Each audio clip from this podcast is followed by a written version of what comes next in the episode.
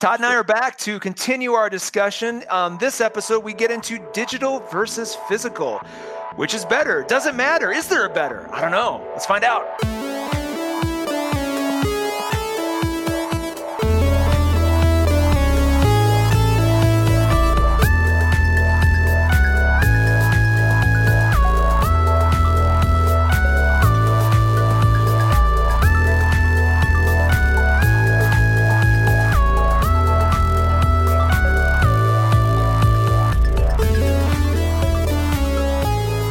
Welcome to Panelism, the podcast where we talk about the comics and graphic novels worth having on your shelf. I'm Todd A.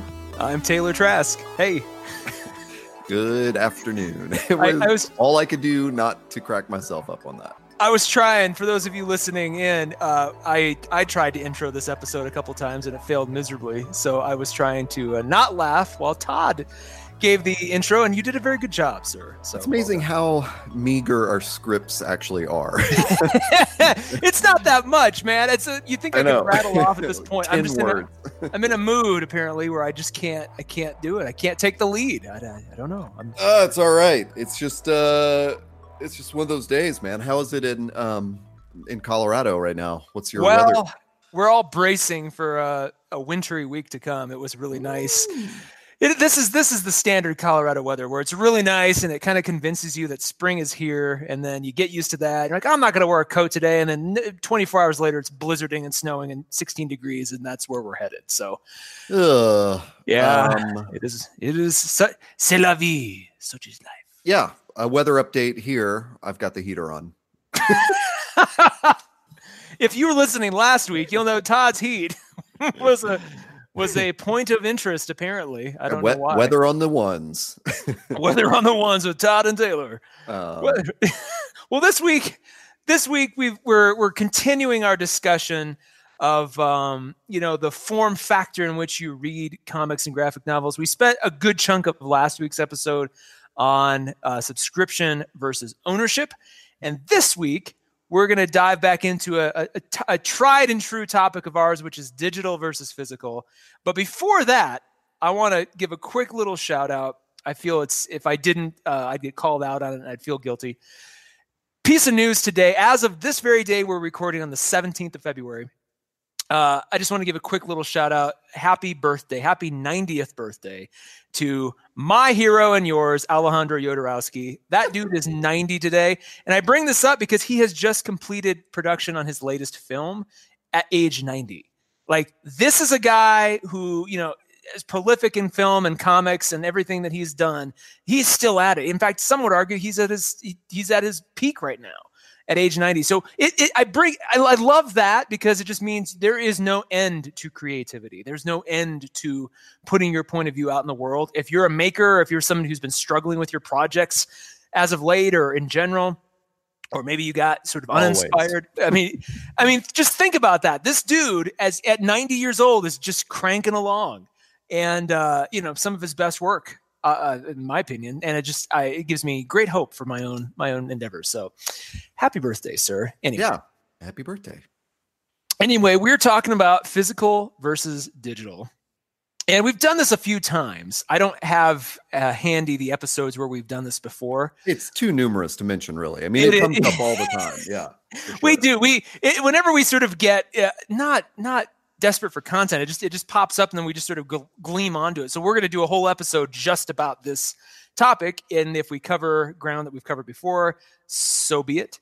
Um, but I think to to get us started, let's let's look at uh, another piece of news as of uh, President's Day weekend. Comixology is running a lot of sales. I came on uh, uh, uh, Messenger earlier today, and, and, you and Drew were talking about this image sale that was going on. And I I, I have not purchased anything yet. I don't know if you have, but it's you know it's Comixology, so it's digital only, and it just in my head as I was thinking about oh, what would I want to buy today, the the question popped in. It's like, well, do I want these? digitally or do i are there books that i would want to you know actually have as a, as a trade or a hardcover or even just single issues? And it it sort of brings this question back up again. So let's start with that. Have you i guess have you purchased anything on the sale? How, how did you approach this thing I have not actually because I am still um, enjoying, I would say, my unlimited trial right now mm. on Comixology. So when I started that and traveled uh, two weekends ago, I downloaded like 15 books out of unlimited you know like you just you click borrow and then you can download them to read them offline and mm-hmm. um yeah i've just still got this huge stack and so i i haven't even got uh, you know waded through the image stuff really i sent you guys the link the only one that i think um that jumps out to me is i think i will grab infidel digitally um because i've never seen it in in person i mean it i'm, sure, I'm sure it's at my shop but i haven't seen yeah. it it sells out kind of fast though. I've noticed every oh, time nice. I've been in a shop, like I, I, ask or if I see it, they're like, "Oh yeah, we can't keep that on the shelves." Um, it's which is that's a great thing. It's yeah. a hell of a story. We we reviewed that in uh, an earlier episode back in October during Halloween. So go back and check out our discussion on Infidel. Um, but it's you know it, it is that it's that same old thing of do you have this? I mean, like in a perfect world, I'd have infinite shelf space in my home and I could have some gigantic room that was just my, you know, my Neil Gaiman s- size library. And I would just have everything be physical. And then I'd have maybe a, a, a copy digitally so that, you know, if I travel or if I'm just, you know, uh, I don't want to go down to the library. I, I just have it handy. But that's, you know, you're always, you're always confronted with this idea of just the, the limitation of the physical side of things, even for bigger houses those folks who have a bigger house. It's just at some point you're to run out of space. So it behooves of us to purchase things digitally. It's not quite the same experience depending on the book, which maybe that's another good uh, point to bring in. Just the the idea that a lot of dig- a lot of digital titles have uh, what is it? Is it cover flow? What's the what's the correct term to describe how Comixology? oh, guided view? Guided view. Thank you if you're a Comixology user, uh, you're no stranger to to guided view. It really does make reading comics more cinematic. Yeah. Uh, for those comics that, where that's appropriate. Some, and I, have mentioned a few in the past. Uh, once again, Postal is a good one. Uh, some of the, I think was it the Dark Knight? No, not Dark Knight. There was another one that we were talking about before too, where just the way it's set up in terms of the panels and the way that that guided view interprets those panels really makes it a, almost a, a, totally different experience but sometimes a better experience digitally than physically you don't know which panels are coming up next if you're in guided flow you get to be surprised by the turning of the of the panel or the page don't necessarily get that in, in the physical mode you get to see panels bigger sometimes information is communicated at a bigger view if you're using guided view uh, on an ipad or a, a tablet or any, any kind of screen so it really does come down to I think I mean everybody's going to have their own take on this. Nobody's going to be right or wrong, which is the nice thing. There's I don't think there's any definitive answer to this question, but it is worth considering. It's worth I mean we come back to it so often. It's it seems to I, and I don't know why we do maybe that's another interesting question too. Why do we keep coming back to this so often? Well, I, I honestly I think um there's we've seen such an improvement in guided view and the offerings with it uh over just the past three years that we've been doing this podcast. Like it, you know, I mean, I, we used to have discussions of like, ah, I didn't really enjoy this on digital, you know, mm-hmm, mm-hmm. and more and more, it's like, oh, you know, this is this is really working for me, and that's not. I don't know that you know. I think it's like parallel. We're getting these two things are happening in parallel. One is we're getting used to it, but two is like guided view just got a lot better. Yeah, you know. Um, there used to be times where you would tap on it and it wouldn't actually go to the next panel. Oh, that's and right. you know just little yeah. things like that, or it would do that thing where it would pop out of guided view all of a sudden. That seems to be a thing I recall where uh, you know, and and certain panels, whether they were left or uh, you know horizontal or um, vertical, like landscape or portrait, would it would mess with it. And now it's just you know it's pretty seamless. Even for the mm-hmm. like, I, I've been reading a bunch of image comics and um, I got a bunch of Boom Studios comics on Comixology.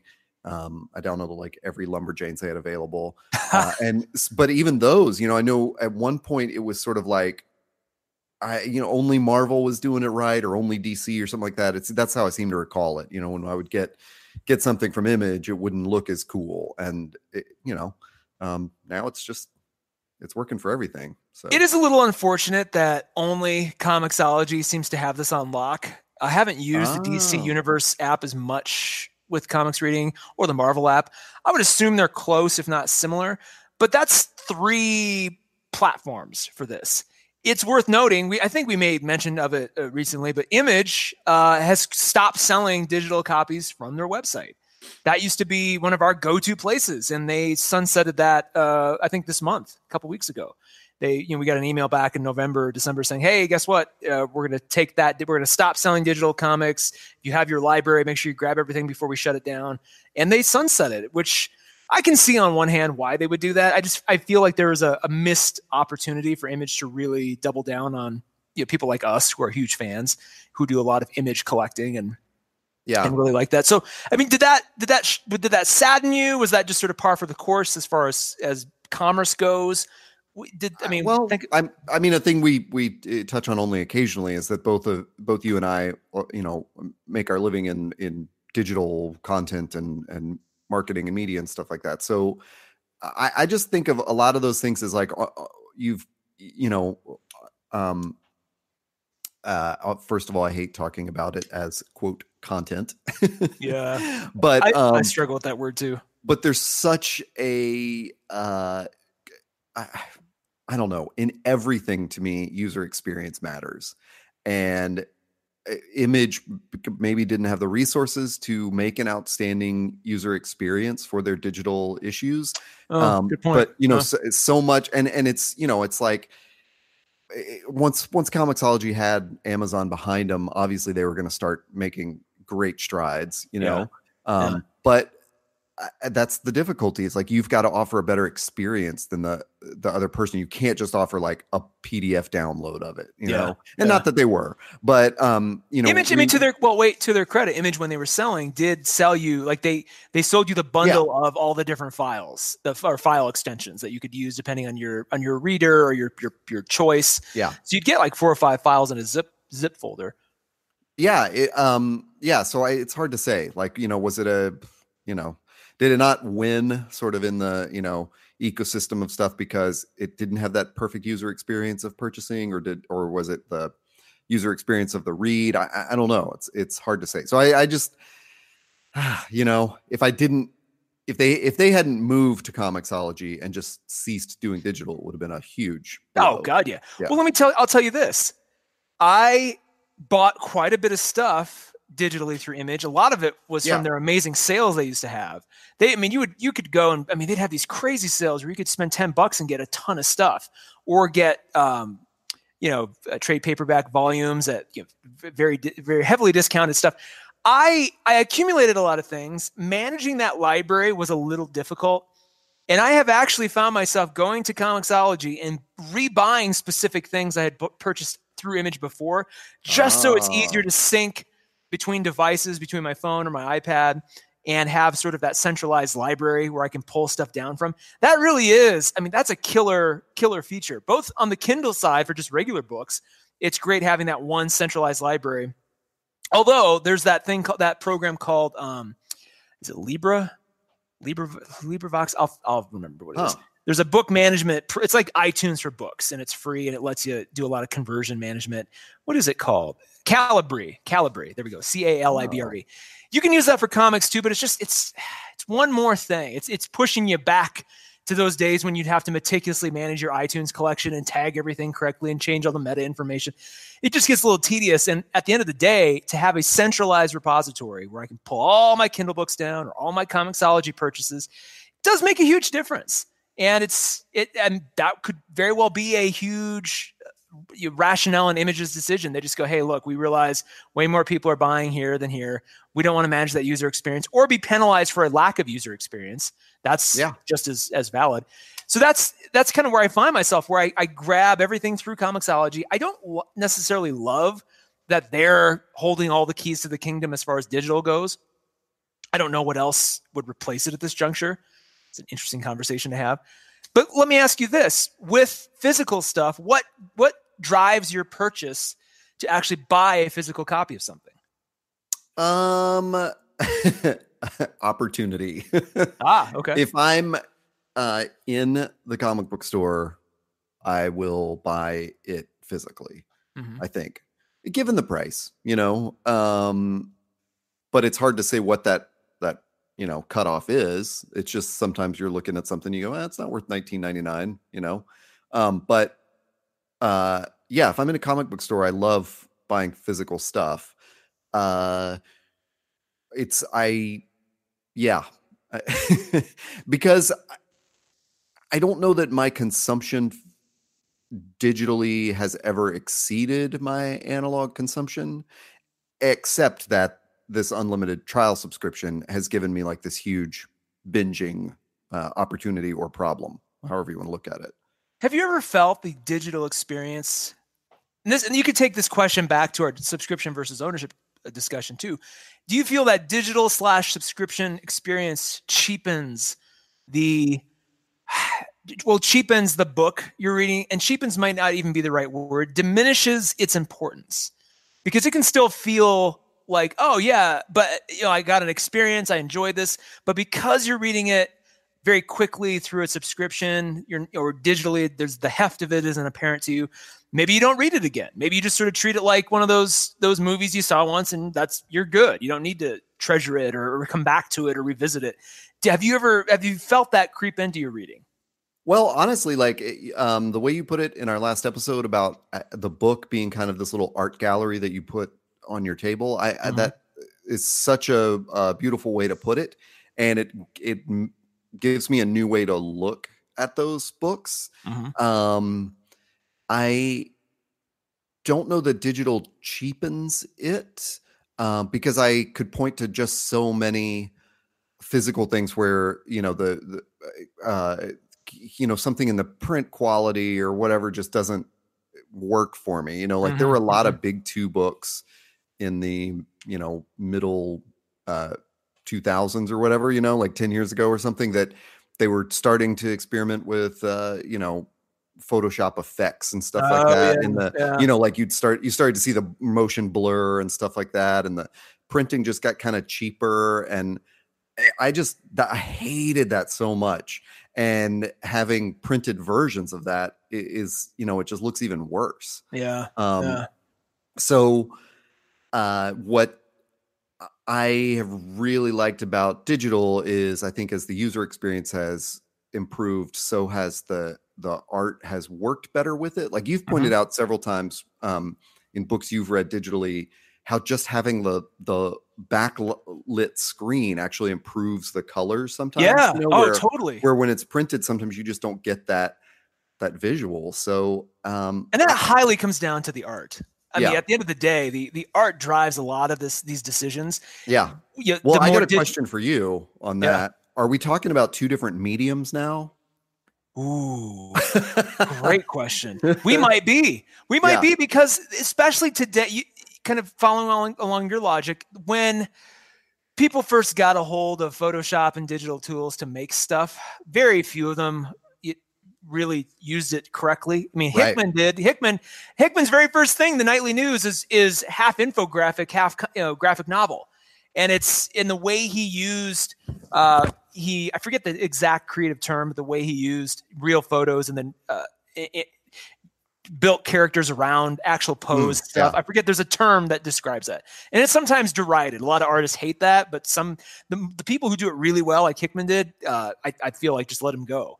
But he's that was nightly news is kind of like one of the first digital first creations that I really liked. However, I love having it physically. I think it would have worked if I were to buy nightly news on Comixology, I'm sure I'd love it, but I love having the the hardcover anniversary edition and just it it something about it works really really well there too but it is it is interesting to wonder which books if if you if you make a book for print watchmen comes to mind. You need sort of you need the the the grid the subversion of the grid to truly mm. understand watchmen and all its nuances. If you're just seeing it panel by panel you get the story but you you lose out on a lot of context that alan moore purposely built into it. Yeah there are other comics, so you know, think of some web comics, you know, even stuff like the Oatmeal from way back in the day. That stuff doesn't work as well in books. Like I actually have a book of yeah. Oatmeal comics, and it's fun, but it's much more of a collector's piece, and it's less like, oh, I, I, I consume it this way. It's more like the souvenir of being an Oatmeal fan. It, and so I, that's so interesting. Yeah. Well, and I asked we we had last week on our previous episode about subscriptions versus ownership. I did sort of ponder the question of when you don't when you're not confined by this this format of a book which has to be x amount of pages you know if it's a single issue 12 to 15 pages 20 pages whatever it is if it's a trade paperback uh, that's very much that form factor is dictated by print, you know, by former things that don't really matter as much anymore. Printing runs, availability, um, uh, comics, yeah, like the comic shop shelf space, your shelf space, all these things that when you go to digital do not matter anymore. You got to wonder what books could be created in a purely digital format that have no none of the existing conventions, the, the limitations. You can just it could just be a book that goes on forever. There's no there's no such thing as page numbers or issues. It's just yeah. a, a story that goes. That obviously would be if we had more of that kind of thing. I think we'd be firmly talking about two different mediums. You could call them both comics, but they would be very different mechanisms of storytelling. This this is so interesting to me because I'm I'm starting to grasp this this weird area that I, I just didn't really have the vocabulary to talk about when I thought comics sucked when they were using digital tools. Uh, and it's that feeling of like, well, uh, it, it was that um, inflection point of the digital tools weren't yet good enough mm. to look like the analog tools. Yeah. So everyone derided digital because analog definitely looked better and the same thing happened in music. The same, I mean, you know, movies for God's sake. I mean, this uh, yeah, yeah, exact exactly. statement I think Tarantino made numerous times in the early 2000s. Like, well, and I'm thinking of it in a really weird context, which is like about hybrids and electric vehicles too, where oh. it's like when oh. people bitch about a new technology and they they sort of d- dismiss it, like there's a you know whole uh, demographic of people that think that you know just want to crap on electric cars. Mm-hmm. And it's like, yeah, but you're just seeing what they are now, you're not imagining what they will be in five or ten years, which is Even when they, they are now is be, awesome. Yeah, exactly. Well, yeah, yeah. Let's talk about. I mean, it's more like what they were ten years ago. It's, oh, sort, yeah, it's yeah. sort of still what everyone is thinking of, you know. And I think with digital comics, it's it's we're just getting over that hump now. That's what we're describing. Is the tools are finally getting good enough that you can make really good art digitally that competes with print art. You know, I mean, a lot of the artists I follow on Instagram, um, all of them it seems are using Procreate on the iPad. Oh yeah, know, with the i with the iPencil or whatever it's called, and uh, mm-hmm. um, Apple Pencil version two.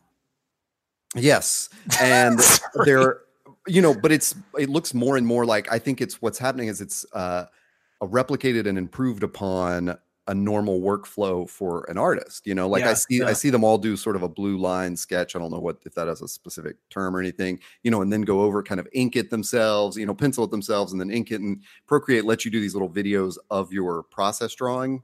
Oh that's um, cool. so yeah they'll post those whole videos and it's like wow i'm i'm watching you know they're working like an old artist. It's not that feeling of like okay they scan it in and then they open up photoshop and they manipulate it in photoshop and you know mm-hmm Mm-hmm. It's like we're finally getting the tools that make the uh, the art as good or better than its analog predecessor. Boy, that's that weird thing yeah. to put together. and think about how many kids growing up now when i say kids i mean 10 to 15 year olds who are growing up especially with marvel being big they're they're being exposed to comics properties so they're more predisposed to being comics readers at any level now the big difference between now and maybe in the 80s or 90s is that now they have all this they have the entire legacy of work plus all this killer indie work that's coming out weekly that we talk and, yeah. and praise you know that literally the reason panelism exists is to celebrate yeah. all that they're coming up now they're looking at it almost like you know kids kids uh what's a good analogy for this how do i want to construct this kids who were indie rock you know kids in the late 80s early 90s who who went on to then you know form these 90s bands like nirvana or any of that kind of you know any of those kinds of things. They they sort of existed in a music business where the beatles came out it was like wow that's amazing and then everybody sort of copied that and then there was this sort of there's this boom of amazing creativity and then this sort of lull and then the 80s happened and then just sort of like this you know the, the kids who grew up with that being constant you know made music in a very different way in the 90s and, and even continue to do so. I wonder since graphic novels and comics have finally hit this sort of um, this inflection point in terms of the process and the distribution, like everything else has. They're almost kind of last to the table in this respect. You know, what is that going to make? What What are the comics of 2035 going to look like based on that? Yeah, that's it's going to be very. It's it's sort of exciting to ponder because you're going to have creators right now breaking all these conventions. They don't all have to be kids. I mean, you could be, a, I'm sure some yeah, yeah. 70 year old would do. I just, I just focus on kids because they have no preconception about what came before. They're just only consuming things through their, their parents' iPad or their phone, thinking about things that way. Um, it's going to be very well, interesting to see.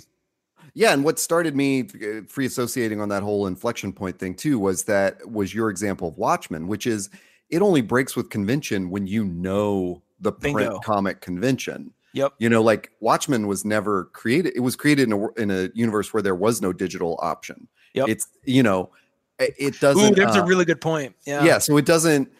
Uh, it only you know it, it could only um, deconstruct the the print analog version of itself.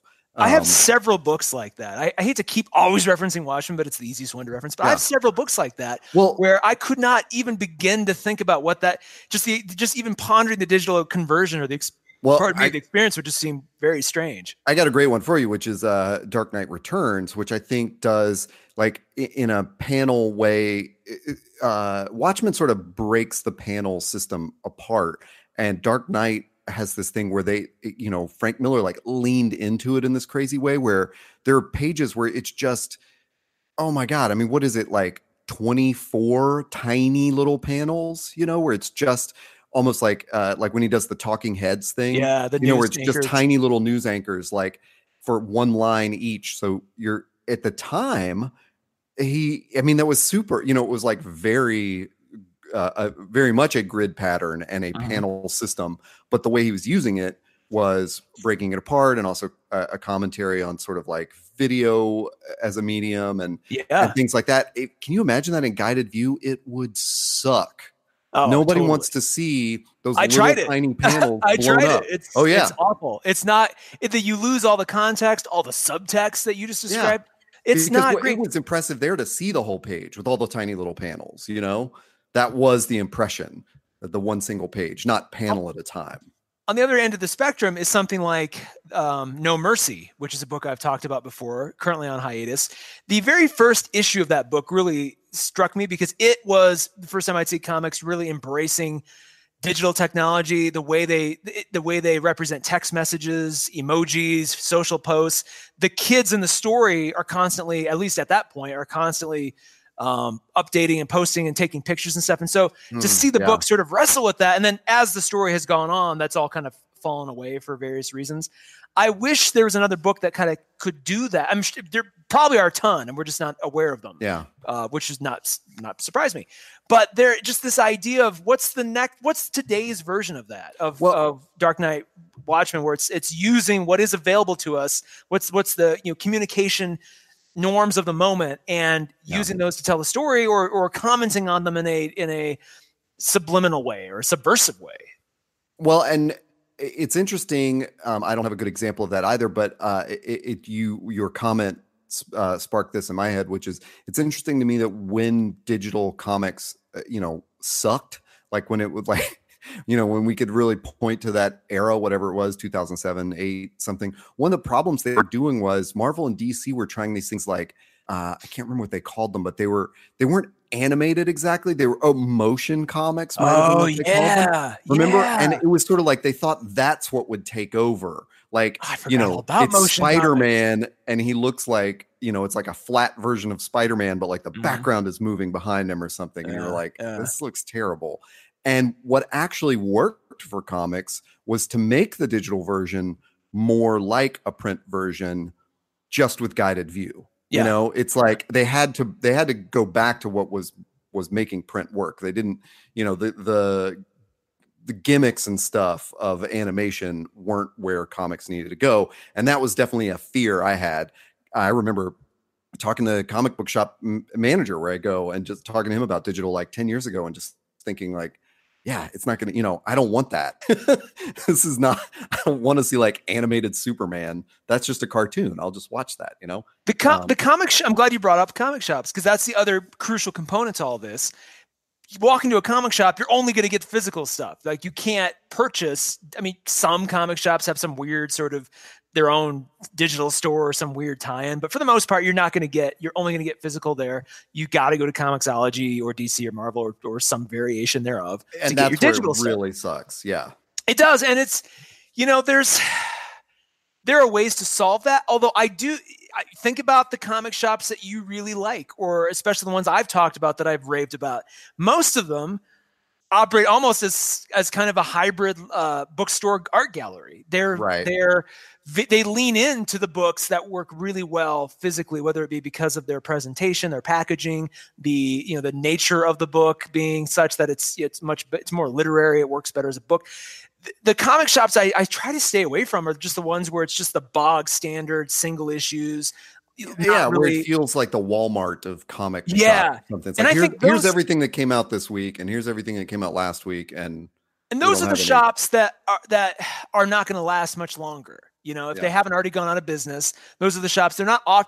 Just like music stores. I mean, think about the music stores towards you know kind of in the in the late 90s early 2000s before the, the fall really started happening for music yeah, yeah. where you'd have the occasional music store you'd walk into and they would still sell vinyl and they just it looked it felt like oh somebody cares. Like somebody gives a shit about this.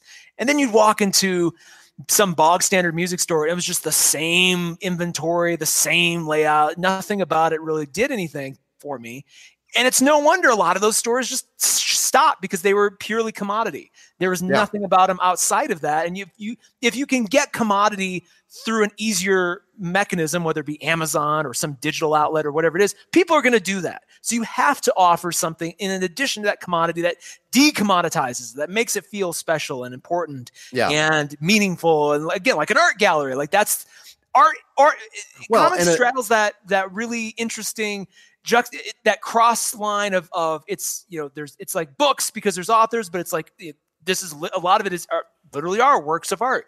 So it's like an art gallery, but it's also kind of like a music store. But it's also like it. It's all these wonderful things yeah. packaged in one medium, and it's really a. I'm surprised that it that it has survived a lot of these retail apocalypses as it has, um, and b. I'm I'm all the more excited that as time has gone on, a lot of these shops get better and better. The books get better and better. Yeah. It's like it's like the industry is kind of really figuring itself out now, out you know beyond the the um, limitations of DC and Marvel, like everybody else is really coming up with these really awesome solutions. Anyway, you, well, you were no, we we talked about last week or in our, yeah last week in our last podcast about um, digital and and subscriptions and you know subscription versus ownership and and we were pointing out that it removes this critical social component of yeah owning comics and being able to point. pass it off to your friend and stuff.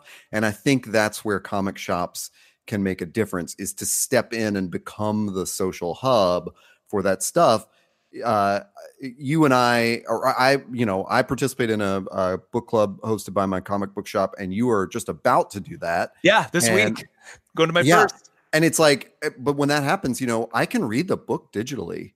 Yeah. And the comic book shop is still bringing me together. I mean, it would be great if it were linked. Now, what my comic book shop does is they offer a discount on each month's book club book. Mm. So it incentivizes you to just go ahead and buy it from them, the physical version. Mm-hmm. But it's not like I'm not allowed to come if I read it digitally, you know. Yeah. Um, that thing happened with Descender. As a matter of fact, we talked about it on our Descender mm-hmm. co- podcast. Um, so uh, yeah, the the comic book shop in that way is sort of, you know, the trade and the the social you know trade there is happening in a different way than it used to. It's not the kids of Stand by Me passing around the same comic book or whatever yeah, my example was last week, but that's where they're stepping in. Now in the I think the last, you know, big component we could talk about in this that affects both comic book shops um, and the creators is that business model. Mm-hmm. And I think one of the reasons comic book shops have actually survived like these digital apocalypses that have ta- you know taken out other retail is because there is such a lock on physical comic book distribution. Good like point. it's it's impossible to there there you know as far as I understand, you can't break the sort of monopoly that Diamond. Mm-hmm.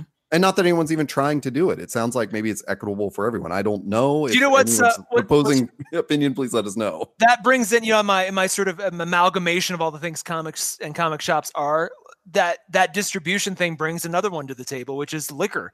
Like liquor stores typically operate very there. There's like two or three liquor distributors, and if you try to crack that cartel, it is woe on to that person who you know who tries to get in the way of that or or circumvent that. And it kind of gives liquor stores, especially like the really good ones, like sort of that upper hand, and like you can't, you know, you Joe Schmo just can't go next door and start another liquor store. It's you have to kind of play by these rules. Right. Diamond is we haven't for all the stuff uh, all the episodes we've done we we haven't really talked about Diamond a lot. That is a uh, maybe we save that for another day because that's that's a whole other thing to that really does influence this. We should definitely talk about it another time, primarily for the fact that I just don't know a lot about it. But same, it's same. it's it's clear to me that that is kind of the only game in town. Yeah. Um, and eh, you know, on one hand, it's there's a uh, a real shortcoming of it, which is that they have, you know, again, I I I don't know how most comic book shops feel about them. I don't know if there's a, a tension there or not, but I know that I, as a customer, have asked comic book shops about a specific book and it's one that I could buy on Amazon. But I'm saying, mm-hmm. like, hey, if I could buy it from you, that would be even better. And because it is not in the Diamond distribution catalog, they can't carry it. Like, can't wow. carry it. You know, mm-hmm. they don't have any other source of comic, as far as I understand. Maybe they've got like local and then Diamond. I don't know, but um, you know, to that extent, it does seem to be harming them because there is other great sequential or graphic art that could be in comic book shops, but I don't know that they're even allowed because of their thing. But the anyway, the other part of that that I wanted to touch on is how it affects creators, and hopefully we can get this uh, creator uh, on an episode to talk about it. So I I, I won't name them until until we have that permission. But I, I had this interesting conversation with um, a, a, person who both creates books but also helps uh, publish them and dis- uh, distribute them and stuff. Mm-hmm. And uh, that person hit me to this thing that the you know it's there's this weird problem for indie creators in that you feel like you need to create the floppy single issues, mm-hmm. but there is no uh, uh, uh, there's just no profit in that at all. Mm-hmm. Like the cost to print, you know, a run of single issues and what you might generate per sale is insane. I mean, it's it's just nothing. It's nothing. So it's which like which makes me which really does confuse me because Image falls into this trap all the time where they'll yeah. start these amazing yeah. series and they'll do them. They, they, it's like you can't get to a trade until you've done four to six individual issues, and, and yeah, even then, and even then, like they have these titles that if they just put them out as trades would do better than trying to build an audience via the single issues, or maybe they've done a trade. Again, I come back to Nowhere Men and They're Not Like Us, which is written by, created by the damn publisher himself. Um, the actual well, publisher editor, Image, right? Editor. Editor, sorry, editor. You're right, editor in chief of, of Image. He, you know, he did these these two titles. You'd think that he'd go, you know, I have a a de- small but dedicated group. Instead of wasting time and costs on more single issues, I'm just going to put out volume two of each of these series as a tr- as a straight to trade. It, it, I mean, there is well, there some shame involved with that? Like from no, a I, no, I th- I again don't understand. I'm happy to be corrected on this. I, I think part of that is that stranglehold of the distribution, mm. because in order to get that trade placed in comic book stores, you need to have those orders on the single issues, and it's like you've got to participate wholly in the system. But then, how does Drawn and Quarterly get away with it? Well, I, I, don't think they do single issues at all, except for that's like that's what I'm saying. Like they're they more do... of a specialty. You know, they're more of a book publisher than they are a, a comic book publisher. But they're they're distributed in stores, so I don't know. Yeah, yeah they've got something special. But the, this creator and I were talking about how the single issue format actually works in a great way as like kickstarters for indie creators which is mm-hmm. if you mm-hmm. could if they could almost you know like sell uh, the way this came up was we were specifically talking about how it's useless to buy single issues on Comixology because it costs just as much as a physical copy of that. Yeah. So it's sort of like you. We always kind of feel like the digital one shouldn't cost as much. You know, it, it doesn't make any sense that your overhead to produce a digital and an, analog thing are the same. Like you know, yeah. it actually, point, like I'll say that when they do that, it actually cheapens the hard the physical version in my yeah. Mind. It's weird. It, it, it, does. It just does because it says, "Look, this thing that means more physically costs the same as digitally, even though it's it's a totally different experience." I mean, and how some, many? Oh, I don't know. How many new books would you check out if those floppy issues were just a dollar on Comixology? Quite a bit. So many, but it would also tank the model. Like it yeah. would destroy that whole model of like needing those orders in the comic book shops in order to know where, like how many to print of the. Anyway, this indie creator and I were talking about how for indie comics that that can work to their favor. They can sell those single issues digitally for very cheap people interested in a book and then go through the expense to print the uh, you know a, a print version when their audience is established. They can get, you know, it's the Kickstarter thing of like, hey, we can't actually print this until we have a thousand people that want one. Mm-hmm. Well, but we can still distribute it to you digitally, you know. So I, there's a lot to this economics problem that uh, I, I don't know. It's you know, it's interesting. Um, I, it's it's difficult to take when you see that it's actually impacting like creators on that. Yeah, um, yeah. So One I, of the yeah, best things no Comixology could do is have a separate category that's like just upload, like literally, you can create a Comixology creators account and just upload your shit, and they'll put you in in a separate. You know, there's like the the publisher categories. They'll create another category called you know, self you know, self create whatever it is, Comixology creators category. I don't care. And then I, as a as a fan and a reader, can go and find any number of cool new things there. I think just like where where's the next Ales uh, Ales Kot gonna come from? The guy who did Zero, I can never pronounce his name correctly, but I, I, think it's I think it's that he you know created Zero. He created a bunch of uh, uh, amazing uh, amazing material, a bunch of amazing books. He's just like he's kind of just a really great creator, being able to find that next guy or or even taking it one step further saying hey Comixology become a hub for all this stuff. Do what i just described but also if i'm a writer looking for an artist i should be able to find that person there. Maybe not i mean DeviantArt is kind of that and there's these other oh, groups and stuff but Comixology could own that entire value chain and really i mean well, bring more people into the medium. Uh, there, there's things they could do this is a huge shortcoming on on our part is that we keep saying comixology and i am kicking myself right now for not coming up with the name. There's a platform that does this exactly. And it's almost like Comixology is basically the uh, iTunes of of this, you know, business. And this other app whose name escapes me is the Bandcamp, where the indie artists can oh, yeah. upload their own stuff and it's, you know, it's perfectly compatible and it works everywhere and you download it and you you know you're just helping out the creator directly. And what the hell is the name of this? Is it thing? called Indie Planet or Comic Central? I, neither of those sounds familiar, but um, it's it, it wasn't what I was thinking of. Um, oh my gosh. How about uh, this? While you look, I'm going to read yeah. a couple comments. We had some great comments oh, yeah. on Instagram after our episode last week on subscription versus ownership. I'm just going to read a few from, and I don't know how to pronounce this, but Messaman Child. He says, or he or she say, I personally like to own. Seeing the whole collection on my shelves is always so cool. Awesome episode. Thank you for that. Uh, Joe Smith, real name, says, Great discussion. I'm still completely buying physical copies in graphic novels. These or there are stories such as the kindly ones, which I buy as gifts for people I know need that push. Something I feel would be cheap and buy an, uh, an email exclaiming, look, oh, at least physical book can be read at their own pace and sit on a shelf. And then somebody else writes, um, I asked them to, to, expand on that. They said my living my living situation is paper based. There is no fire allowed. I'm a man among books and sketchbooks. Soon they will overtake me.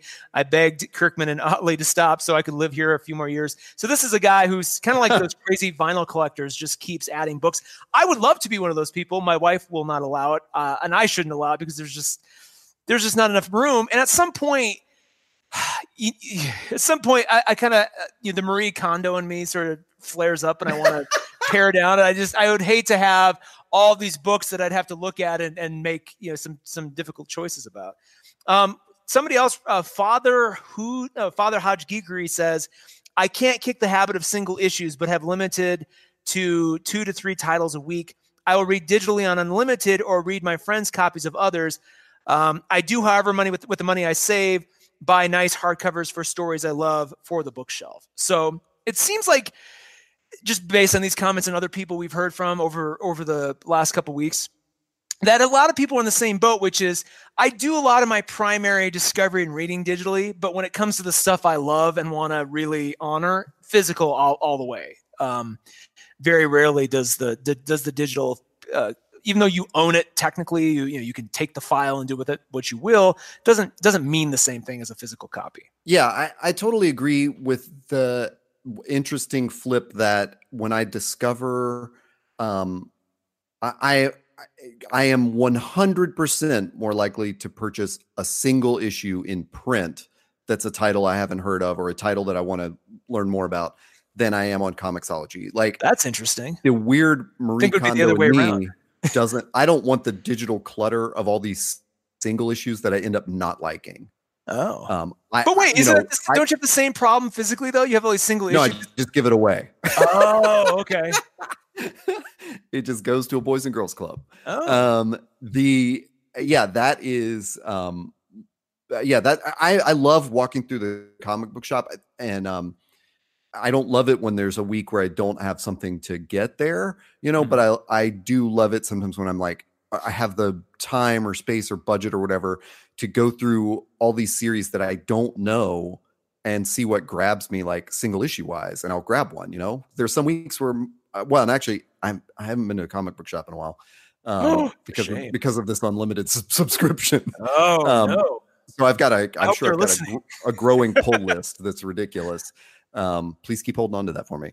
Uh, but yeah, sometimes you know there's nothing on the pull list, and I'm like, oh, let me see. You know, and uh, uh unfortunately, that usually ends up being like mainstream kind of stuff. Yeah. Um, I don't really check out image uh, single issues. You know, that's the thing is like, hmm. I, I, don't know, and that I don't know. That's another place where the the model just kind of fails because to me, um, I, I don't I don't want to be picking up single issues. And I know our friend Drew is the opposite way. Like there are image series that he loves and he picks up every single single single issue. Yeah. I have this issue though too, where and I, I mentioned it before. I will start a series, especially uh, Image or Dark Horse or Boom. I'll start a series on the on the single issues, get hooked on it, and then go, okay, I'm going to trade these single issues for the hardcovers. So I'll sell those or give those away, and then get the hard co- or sorry, not hardcover, the trade of the single issues because I like the a lot of times when they they combine it together, it flows better. You get some DVD extras in the back. Um, but then, and a great example of this is I Hate Fairyland, which I started as single issues, then bought the trades, then traded the trades for that cool like volume, like omnibus yeah. hardcover thing they're putting out. Like, so you kind of, I kind of escalate up my love of something. Um, I remember when East of West had first come out, and I was still kind of a little, a little green in terms of of how comic shops worked. I was just getting back into it pretty heavily. And I remember walking in going, Hey, is there an East of West omnibus? And they're like, that series is like, is, is three trades in. No. And I didn't quite understand why that was. Like, why A, they wouldn't just go for that. I didn't realize how, how new it was. I yeah. thought it had been around for a while. But all that time later, now they have East of West, you know, year one, year two, which are these giant hardcover, basically omnibuses, and I can finally grab them. I would, yeah you know, I'll have East of West digitally for the things I really like. So when I'm on the plane, because at some point when you have that big old book, you can't, it's very hard to carry that around or cart that in your bag. So you want right. the smaller version. A lot of drawn and quarterly books have this, this uh, sort of issue where it's, they're amazing to hold. Um, I think Blankets is my favorite example of this. Oh my God. Beautiful book, big, thick book, but man, to travel with that thing is not easy. Yeah. And I found myself on a, on the rare occasion uh, grabbing the digital version of something that I, f- I have on my shelf, but I just don't want to cart it with me on this trip I'm going on or I'm on the plane. So let's grab the digital copy just so I can reread it. But yeah. I have it physically too. It's an interesting, interesting when that happens. And then it's I come back and then it's the question is which do I read next? Do I do I go back to that digital copy ever or do I? It's you kind of you kind of like just you're more observant of your your reading habits when you do these kinds of things. I I still I'm going to kind of jump to a summary for myself. And again, there's no yeah. right or wrong here. I want to really clarify that. We're not like this isn't like you know which is better. I think as we're finding it it does come down to the use to the the the book yeah. itself, the person reading it. I think for me, I still come back to the Mr. Glass uh, uh, art gallery curation sort of that that's kind of my default, which is the stuff that just works incredibly well that you need a big physical, tangible, visible. I mean, I, am uh, I think a tale of sand perfectly illustrates. Yeah. I would never want to own Jim Henson's A Tale of Sand digitally. It just it wouldn't work the same way at all. Like you have to physically have it for yeah. a variety of reasons. Um, so that's kind of my go-to. I'm always out on the lookout for books like that where I'm like, man, I'm going to treasure this thing, and I feel like I'm curating an art gallery. Like the, every time I look at my comic shelf, like uh, you know, it's it's getting pretty packed right now, but I always look at it going, what can I what could I stand to lose to make room for something even better? And I'm constantly sort of updating that so I, I don't sprawl out too much. Meanwhile, I have a, a pretty full Comixology library of stuff I've purchased over time. And the thing, I feel like for the most part, the things that I have purchased work really well in that format. I would not usually get them physically anyway. I think about um, all the He Man books, uh, single issues, and stuff I've read. I'm perfectly happy having them digitally, especially because they refuse to, to put them out in any good quality packaging uh, on the physical side. They're, the trades are are just bog standard. Like there's nothing interesting about it, and yeah. they work better with that backlight and and uh, guided view digitally. So I, I, think all my digital stuff has been largely purchased with that in mind. Like what's where, which which of these formats is going to work better for the book, yeah. and how big of a fan of the property am I? And I think that's kind of where I fall. Well, like you, like the one that jumps to mind to me that we've mentioned several times is like Drawn and Quarterly. I don't yeah. want any of my Drawn and Quarterly books digitally. How could you uh, imagine? I, I you know, I, um, but the same thing is like I'm probably not going to take Jerusalem, Jerusalem on a plane. You know, mm. it's like a big thick book. Yeah. Um, but it's beautiful. Uh, what you know, what occurs to me as uh, listening to you say that is there's this weird irony to me, which is it's those big two with their heroes that have been going on for like 70 freaking years that are, are are kind of running the show but also screwing some of the model up because I I don't want to pay four dollars an issue for Superman comics, you know. Yeah. But often the arcs, more often in like DC and Marvel, the arcs aren't that interesting. Like it's not like its own perfectly situated story. Yeah. You know? So um so waiting until the trade comes out is also not an option. Mm-hmm. So it's there's this weird irony of like I'm much more likely to go into a comic book shop and go, "Oh, this issue of Batman looks interesting," and and picking it up. You know, it's like they're based on the single issue. They're that's who's running the show. Is that's the whole yeah. order the single issues and then collect them model comes from them. You know, like Image, you can almost imagine if they had their druthers, it would be like, hey, let's just publish books. Yeah. You know, yeah. um, True. I I don't know where to come down on any of that. I uh, can, I, I would say that, real quick while you were talking, yeah. the one thing we haven't mentioned that I'm sure somebody will point out Ooh.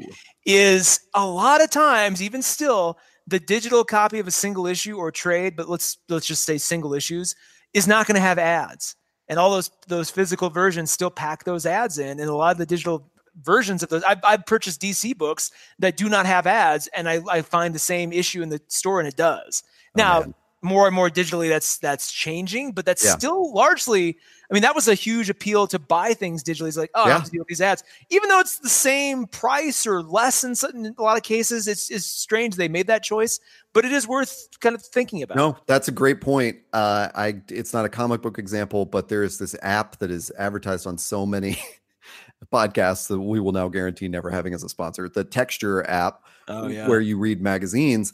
Um, uh, and I was not aware it just didn't occur to me that like no it's lit- i mean it's it's a great version it's not just a scanned in magazine but all the ads are there. And so why uh, am i paying for your ah, app? Interesting. i mean I, I don't know at some point you got to think that with magazines anyway like why am i paying for an issue of whatever major you know conde nast publication this is? Why am i paying for it if you're also going to put ads in it?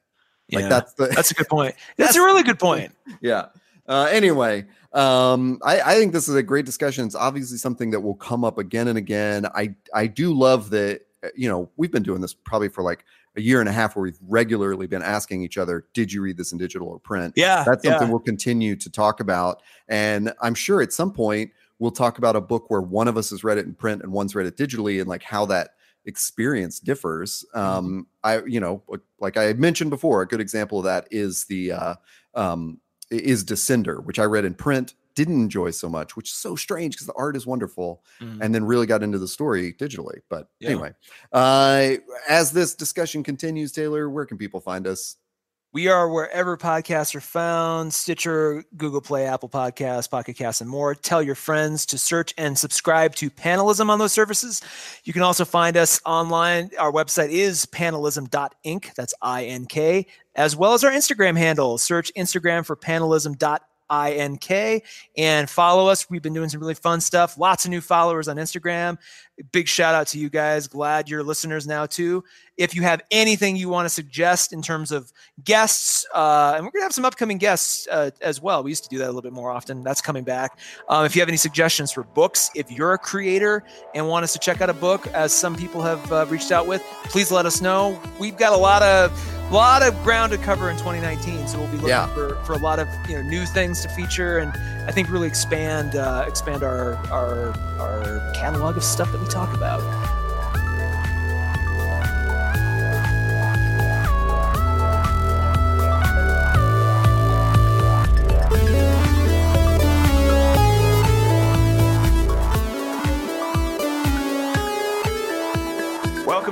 The podcast where we talk about the. I knew that was. I don't. Happen. I don't think you were ready.